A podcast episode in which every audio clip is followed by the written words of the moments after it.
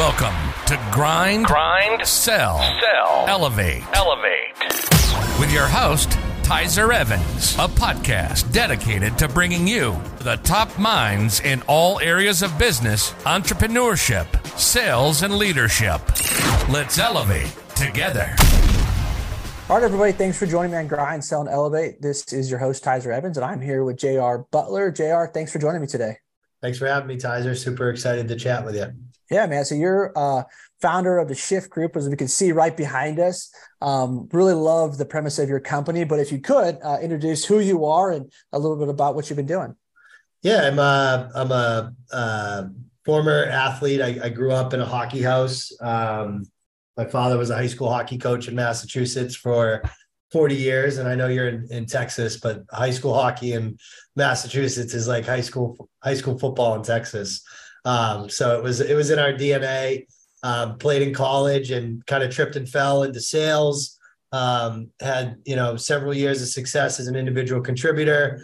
Was fortunate enough to to land at, early at a fast growth startup out of Boston. Um, you know, uh, into sales leadership, helped build the company from a million to two hundred million dollars. You know, hired and interviewed thousands of people. Um, company sold to IBM for $2 billion. And then I was a chief revenue officer at another technology startup for a couple years.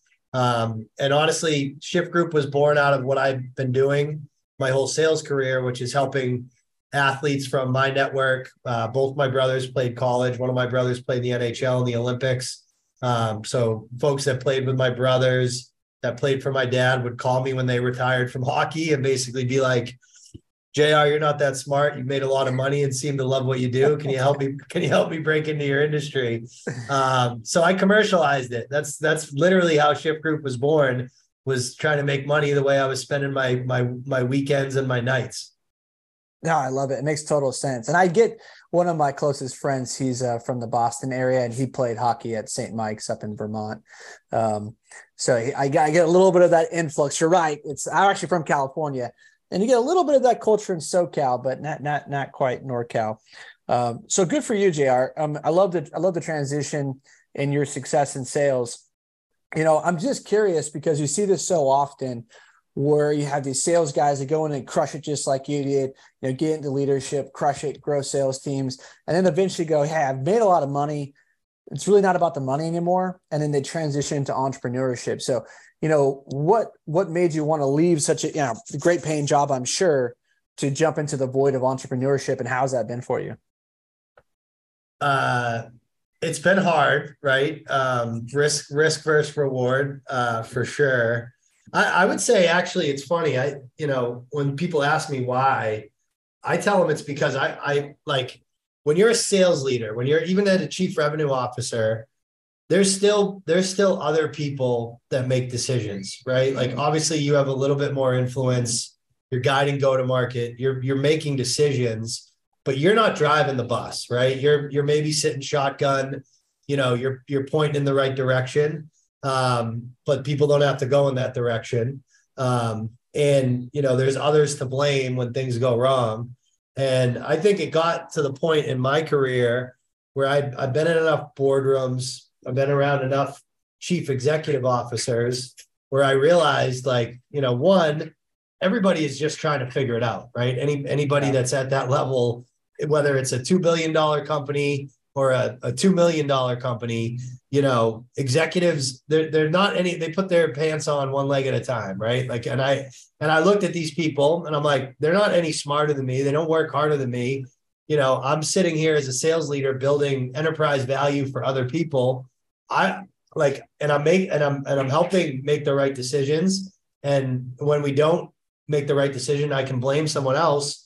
I want to be in the driver's seat. One, mm. I, I want to. I'm sick of complaining to my family and friends about bad decisions other people are making. too. so even my family and friends are like, "Shut up and do it yourself." Then, and then three, is it really for me? It's about building enterprise value for myself, right? Like, mm.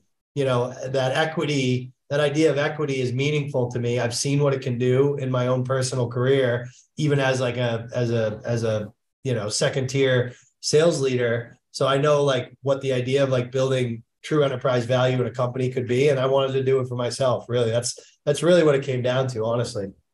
No, wow, that's a great perspective to have. And I'm sure, you know, like you said, a whole new challenge being in the driver's seat, you know, it all falls on you. And yeah, I think that probably your experience as an athlete, you know, a lot of us like that, you know, especially I always enjoyed the pressure as a player.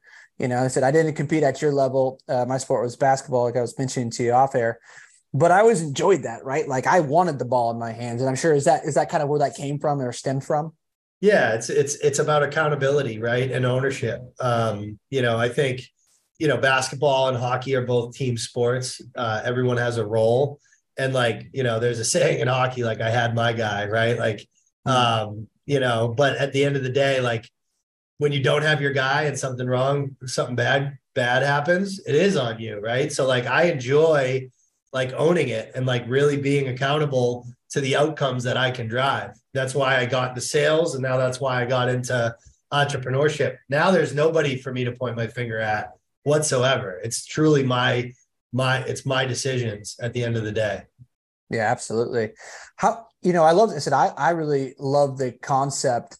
And so maybe talk us a little bit about your recruitment process as a sales leader and kind of what maybe you're doing it you know almost subconsciously because i think that we both you know identified uh, doing the same thing just in different parts of the country um, about what you did and what prompted the idea kind of your experience as a sales leader and then how did the market receive it when you jumped out onto your own? Yeah i mean so like when i was a sales leader um, you know, we, we, were in Boston at the time when my company we grew from like a million to two hundred million dollars in about seven years. A lot of buzz, a lot of venture capital money. You know, top of every like best places to work list. And being in Boston is like the higher ed kind of center of the universe. So we got a lot of like 4.0 kids from like, you know, Boston College and Harvard mm-hmm. University. And I would tell my recruiters, like, listen, like personality and intelligence is obviously important in sales. If if someone tells you otherwise, they're lying. But they're not the number one indicators for success. The the things that tell me if somebody's going to be successful, especially in an entry level sales role, are things like resiliency, because you're going to get hung up on a lot, and you're going to get told no more than you're going to get told yes. Right? Competitiveness, because in your entry level job, you might not make a lot of money. Really, the only thing that's driving you is getting better every single day and being better than the people sitting next to you doing the same job. Yeah. Coach coachability is critical because you don't know nothing, you don't know anything, right? So if, if I can't give you constructive criticism and it hurts your feelings and you can't take feedback and turn it into improvement, you're going to struggle. Um, obviously, work ethic, and then of course um, having a growth mindset, like being being aware that you can turn weaknesses into strengths and that type of thing motivates you those are like the things that i looked for when we built a sales team. And the and the reason i think the market has reacted well to what we're doing what we're bringing to market is because athletes have all of those intangibles inherently right? The the thing i love about you you got kids that play basketball now. My favorite part about youth sports and i coach youth sports since i was 21 is the kids learn to lose right? Mm. Mm-hmm. Like you know, like there's not uh, outside of sports. There's not a lot of places nowadays where kids are told that that they're not as good as their peers. Yeah. You know, um, there's a scoreboard in sports. You lose. Like there's a winner and there's a loser. So that's a muscle that you need to work on. And athletes have that muscle, you know, tenfold compared to compared to a lot of their peers. Um, so I think like, you know, from from my perspective, we we found we found that in athletes. And that's kind of how we position our offering is like, hey, we're going to de-risk these five characteristics. And then we're going to guarantee you that the people we put in front of you have a passion for excellence when it comes to the skills, habits, and process. They're going to practice with intention and they're going to pursue goals. Yeah, you hit so many great points. Uh, man, to learn to lose, I never really conceptualized that. To honest, you know, 18 years in sales and I never thought about that. And the moment you said that, uh, my son's first two seasons of basketball, they went undefeated, right? Which doesn't mean shit because it's like six to eight. But you know, but I'll tell you, in his mind, he's getting these trophies and he's thinking he's a winner. And then when he stepped into um, AAU, different level, different caliber of kids. He was used to dominating. He they lost his first game 30-0. He cried all the way home because it was the first time that he really had lost. And now they've lost a lot of games, but he's building he's building that like you said, that resiliency to understanding what that's like. No, I mean, l- listen, like um the the the the wins are great, the undefeated seasons are awesome, but your son is going to get more out of those those losing seasons, those those 30 to nothing games in sports than he than than they're ever going to get out of like, you know, just winning everything and everything's you know, I don't want to be like the old man yelling at clouds, right? Part- everybody gets a participation trophy yeah. type type of view of the world, but in some ways that's kind of what is going on a little bit, but but you can't at the end of the day, at a certain level in sports, that doesn't happen. There are winners and there are losers. Yeah. And you you've gotta you've gotta feel what it's like to lose. You gotta learn to hate that feeling, and you've got to use that like loss and those experiences of losing to push yourself to get better so you don't feel that way anymore. And I think that's athletes get that every season, every year, over and over and over again. So like by the time you become like a uh, you know, an associate sales rep or a business development rep, and you're making 100 calls and 99 people don't pick up, and then the one guy picks up and he's a he's a jerk to you and he hangs up on your face. Guess what? Tomorrow you're coming back with the same vigor and conviction you had the day before because who cares, right? Like you've done mm-hmm. it your whole life. It, it is what it is, right? So I think that matters more than people give it credit for. No, I, I do as well, and I do agree and I've kind of roundabout way said it on the podcast before, but I do think that in some regards we are setting up a lot of these kids for failure um, by being soft on them, so to speak. You know, I don't know a better way to say it uh, because you know in business it, it is about winning and losing as well. And if you can't handle that, then that's where you know you're going to have to go find your safe circle in, in your conference room and cry it out. And you know, and I tell you, the old school CEOs and the C- they don't give a shit, right? No, no. And and uh, so that's just the reality of what it is. You know, right or wrong, this is what it is. Um, you know, so talk to us a little bit about what was the. I'm just curious, the players' reception of you saying, "Hey, you know, this, this is something you need to start thinking about after school, and here's how we might be able to help suit you with a great company based on your skill set." So I think I think the way the way that we position it is like we we talk about like okay you're you're done with sports now right um, and and we work with like professional athletes all the way down to like Division three uh, college athletes but but no matter what these these people's identity has been tied up in in themselves as an athlete um, and that's a you know by the way like one of the other reasons I started the company is because like the transition for me sucked like mm you know, every hockey player in the world thinks they're going to play in the NHL. I happen to have a brother that did. So I really thought I could play in the NHL. Yeah. Um, you know, so when it was gone, it's like one day it's one day it's your whole identity and one day it's gone completely.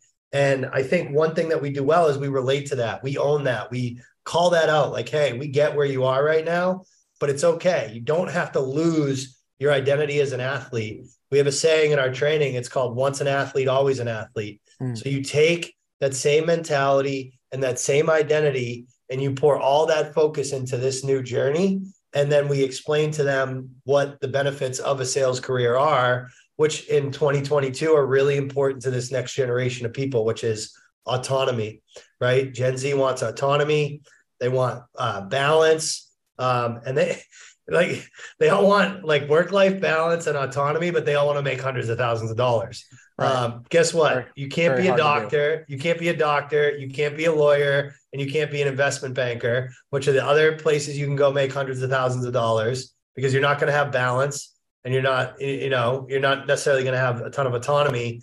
Um, but if you want those things and you want to make hundreds of thousands of dollars, this is literally the only career that you can do with all all of those things. That balance Agreed. between those. Yeah, no, I totally agree. I mean, it's the out of my friends that are in sales, my friends that are not in sales, uh, all of us that are in sales are eating real well um, compared to the people that are stuck making sixty, seventy thousand dollars, which is totally fine. Some people they don't want the pressure of it too. I, I get that, but you know, a lot of people say that they want X type of lifestyle and it's there for the taking but you know it's going to come with some sacrifice. Uh, the the last sales job where I had to start over, you know, people thought I was a psychopath, but I took a six figure pay cut to hopefully make three x. But I take a day off for 13 months every right. day. I showed up sick. It didn't matter. I didn't leave early on Fridays. I put in 10 hour days and I got the end result of what I wanted, but it, you know, it, it didn't, it, that most people aren't willing to do that. Right. Um, yeah.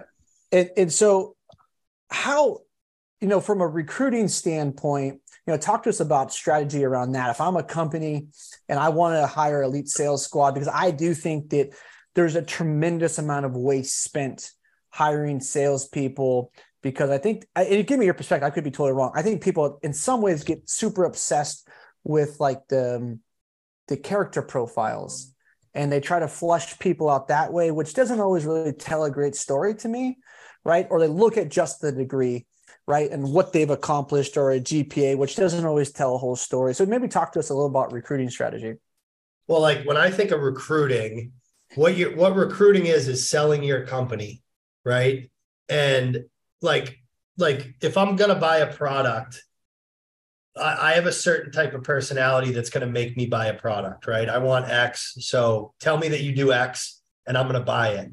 What you see with a lot of companies nowadays, because of like that generational shift in expectations, mm-hmm. is you have a lot of companies overselling the things that aren't going to lead to A players, right? Like, mm-hmm. not so much right now because of what we're going through economically, but like literally, you know, back up nine months ago, and if you looked at 90% of job postings and entry level sales, we we saw a lot of like fully remote. We saw a lot of um, work life balance. We saw a lot of really fun culture. Okay, so like if if that's what you're selling, those are the types of people that you're going to get. You're going to get the type of people that care about you know, crazy hat Zoom calls on Fridays, um, being able to go get a haircut at 11 a.m. on a Tuesday, um, and you know, maybe having a side hustle. Okay, is that is that what you want to recruit? Like, I, I get that the job market was tough and everybody was competing for talent, but are you just being lazy by overselling those things? Like, in my opinion, like when we were building an organization, we were selling things like you know, hey, this is a growth and development culture, right? You're going to come here and we're going to make you better. Because if you look at A players, whether they're athletes or third grade teachers or salespeople, the best, the best, most elite human beings always want to get better. So that's what we sold because that's the type of people we wanted. We sold the process of how we made you great not not just the outcome that we could drive. I think it's important to sell, you know, the right type of opportunity and potential outcome in terms of W two equity value, things like that. But selling the process of how we're going to go build this business, um, you know, selling clarity over vagueness, right? It's like, you know, hey, we want you to come in and like really do it your own way uh, like you know, Tom Brady liked to play for Bill Belichick because Bill Belichick had every single day from preseason to the Super Bowl party in a in a calendar schedule, right? Like this is what we have to do to be great. So this is what you need to do. So that's what if if you want to recruit A players, those are the types of things you need to show, right? Like my my father used to say when we were younger, you know, plant tomatoes, get tomatoes. So if you're selling work life balance, fun, laid back culture, those are the types of candidates you're going to find. And by the way, there's hundreds, if not thousands, of companies finding out now that we're not in a not in a boom time that yeah. those candidates aren't going to stick it out when things get hard. You know what I mean? Yeah. Well, right. I mean, what 2021 was the great resignation. You, you saw that. I think the statistic was 40% of people left for a job that gave them a 10% raise or more right? And that's detrimental to a business on so many accounts to lose that many people to to your point. Um, and so you know i really love what you're saying about how to sell them on how to get better right? Because you're attracting the right type of talent and then giving them a roadmap on actually how to accomplish that. Maybe can we dive into that a little bit more? Because i think that that's super powerful. Yeah. Yeah i, I think um so like the the great teams out there, right? And I'm talking sales teams, sports teams, you know teams within you know hr departments at companies or finance departments and companies. They they the, there's a there's a playbook right? Like they are documenting they're measuring and they're mm-hmm. incentivizing you know excellence across skills habits and process number one right? They're they're they're giving you an environment where it's like hey these are the three to five skills you need to get really good at. These are the habits you need to have and this is the process you need to follow right? That so when i say like giving clear guidelines like i'm i'm talking like getting that that down into the weeds of like this is how you need to be great. And then you know taking those skills habits and processes and and giving people an environment where they can practice those things with intention to get better and then setting up a, an environment where there's clear and defined goals and not just like end of the year goals or end of the quarter goals but like hey you know this is what a good week looks like. This is what a good day looks like you know like that's like it sounds crazy and it sounds like kind of opposite of what a lot of people on like linkedin are saying but those companies are feeling the pain of like not recruiting those types of people and not setting up that type of structure. It's hard to um to you know uh I guess, punish people when you haven't set clear guidelines. It's also mm-hmm. hard to incentivize people when you don't have clear guidelines. And and stick and carrot is the way that the world works, right? So if you want to have a stick or you want to have a carrot, you got to have guidelines around those things, like a playbook. Yeah, so, spot on. Uh, the last sales team that I had uh, managed before I got back into more of a producer role was, you know, one of the things I, I, I knew was that I most sales teams in my analogy fail because they do weekly or bi-weekly meetings and it's all fluff right? There's never really alignment. Uh, people feel compartmentalized about how they're contributing to the mission and uh, so they don't really know what to do. They're not really they're being taught product but they're not being taught processes right? Which is very very different and so each one of my guys i had 10 sales guys on my team and i had two really good top producers and so like they knew down to the T every single day how many calls they had to make per person because it's different. One guy made to make 25, one guy made make 65, how many quotes they had to bring in, how many deals they had to close per week. And then we grew in 2020 174% in the middle of COVID. And everybody's like, how the fuck you do that? I'm like, because everybody was completely aligned on mission and we knew tactically what we had to accomplish every single day. And then it's just simple, you execute. It did. Yeah. It didn't. It didn't seem very hard, right? Um, so I love that because that's just exactly how I've always always managed. I don't think it's a, it's you know, it's a rocket science. It's just a process you got to follow. Now, you know, people hearing us talk about this going to go, "Hey, I love it." I've never thought about hiring athletes. I've been more of like focus on the work life balance, and then you're going to get people that you know, uh, work life balance type people, which, you know, again, I'm not saying you shouldn't take vacations. I know you're not saying that either, no. but that are, that are focused more on the end goal results and improvement. So talk to us about the results that you've seen from companies who have adopted this strategy. Yeah, I mean, you see, you know, the things that you're seeing are one is it's it's building a team culture, right? Because what we're talking about here, although simple, is not easy, right? And when a group of people are doing something together that's really hard, you start to see people come together and start to support each other. So automatically, this type of approach creates a team culture that a normal, you know, hap, you know, crazy, crazy hat day on Fridays. That's that's not culture, you know. That's just crazy yeah. hat days on Friday. Like that's not. So like it, it truly creates a team culture. Um, it it creates this idea that hey, if we're all if we're all getting better, we're all going to help each other get better, right? Like there's it's like it's like in in sports, right? Uh, you know, if you if you're playing for the person next to you, it's a lot different than just playing for yourself. Um, and I think when you do hard things together, that happens. Um, I think the other thing that that will you'll you'll find is there's there people will take ownership and accountability because you've laid out clear guidelines. Mm-hmm. So when you lay out clear guidelines and people don't follow them, it's it's hard for them to blame any anything else but the fact that they didn't they didn't follow the playbook.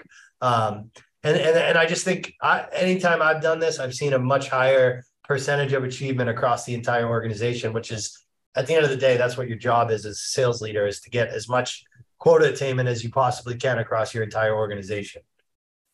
Yeah, absolutely. And from an accountability uh, perspective, just you as a sales leader, I'm just curious, you know, how, how do you measure the results? Do you think they should be done? Because I see a lot of companies too, they just like, uh, almost to your point, here's the goal, let's go get it. And then at the end of the year, they're kind of like, WTF, we're going to fall 50% short. So is it like monthly measurements, weekly measurements, quarterly? I mean, maybe it's per industry, but where, where do you stand on that? Well, in in like early early career salespeople, I think it's I think it's weekly, and I, and I don't think it's just about the outcomes that that you're measuring and that you're you're giving feedback on. I think you know when people are early in their career, there's also they should also have goals around skills that they're that they're getting better at, and you should be measuring that on a weekly basis. We had a you know in in tech sales, there's like a business development rep and their job is just to prospect. And then account executives will maybe do demos and run sales cycles.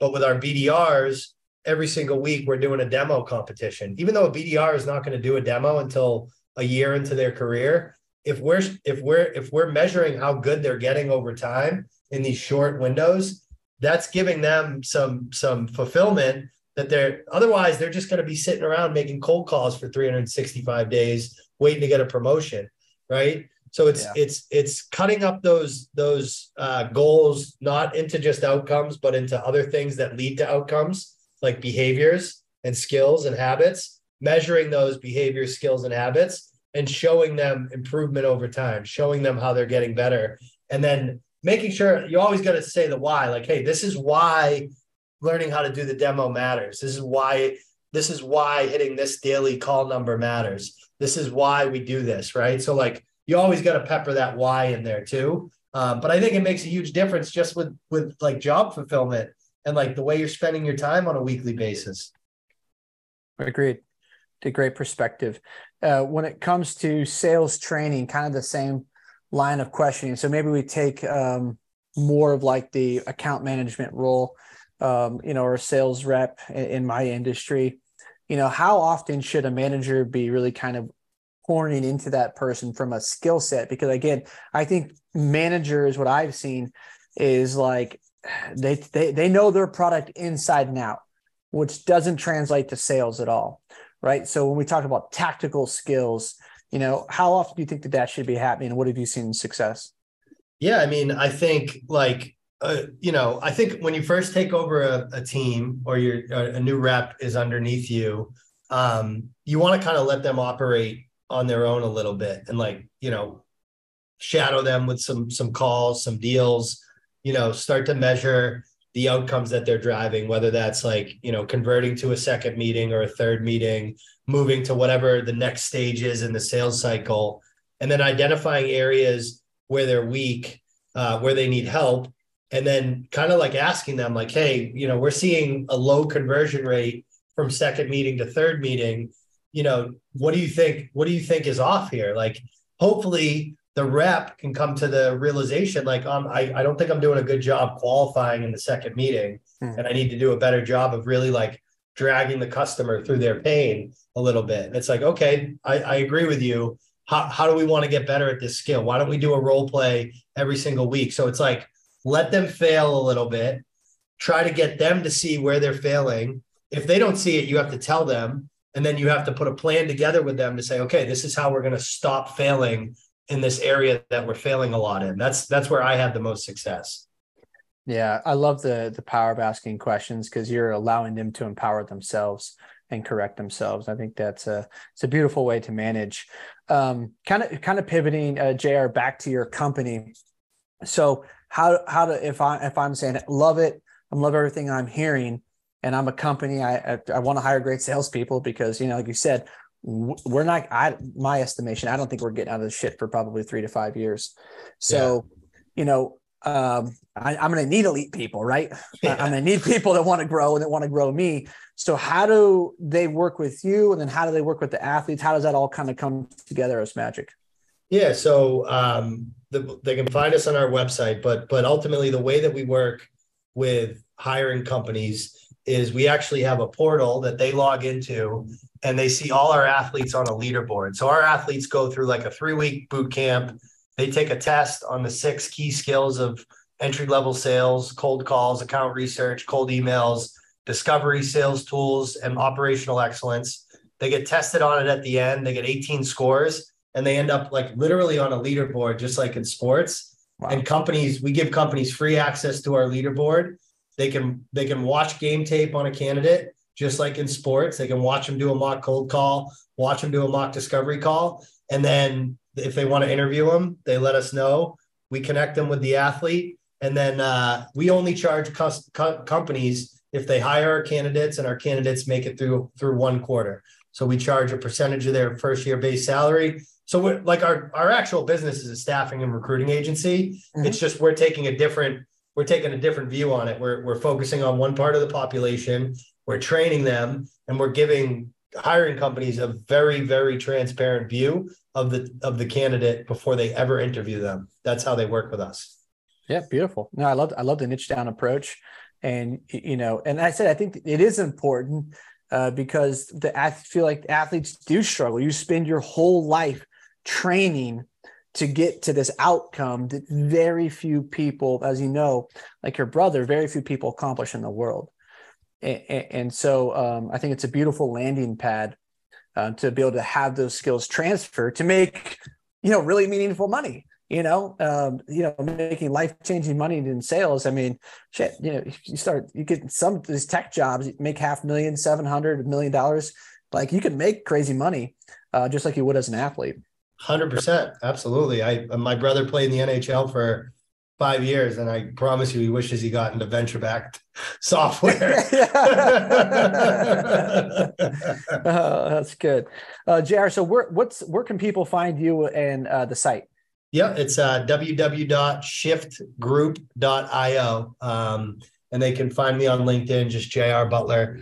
Um, I'm a I'm I'm a pretty I'm a pretty funny LinkedIn follow. I I tend to I tend to not pull any punches when when when someone posts something that I don't agree with, and if you can tell by how I'm talking, there's a lot of stuff out there that I don't agree with. So if you're if you're in for a good laugh, I'm, I promise I'm a good follow on LinkedIn. No, good. Well, I'll make sure that I'm, pr- I'm pretty sure that we're connected, but I would definitely uh, double check that um, and get more on that content because I'm sent them direct, transparent.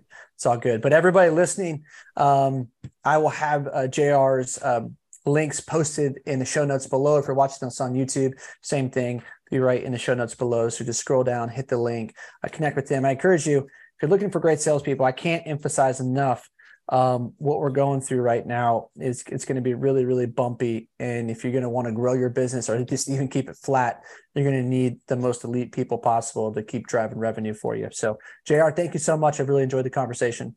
Thank you, Tyzer. Great to meet you.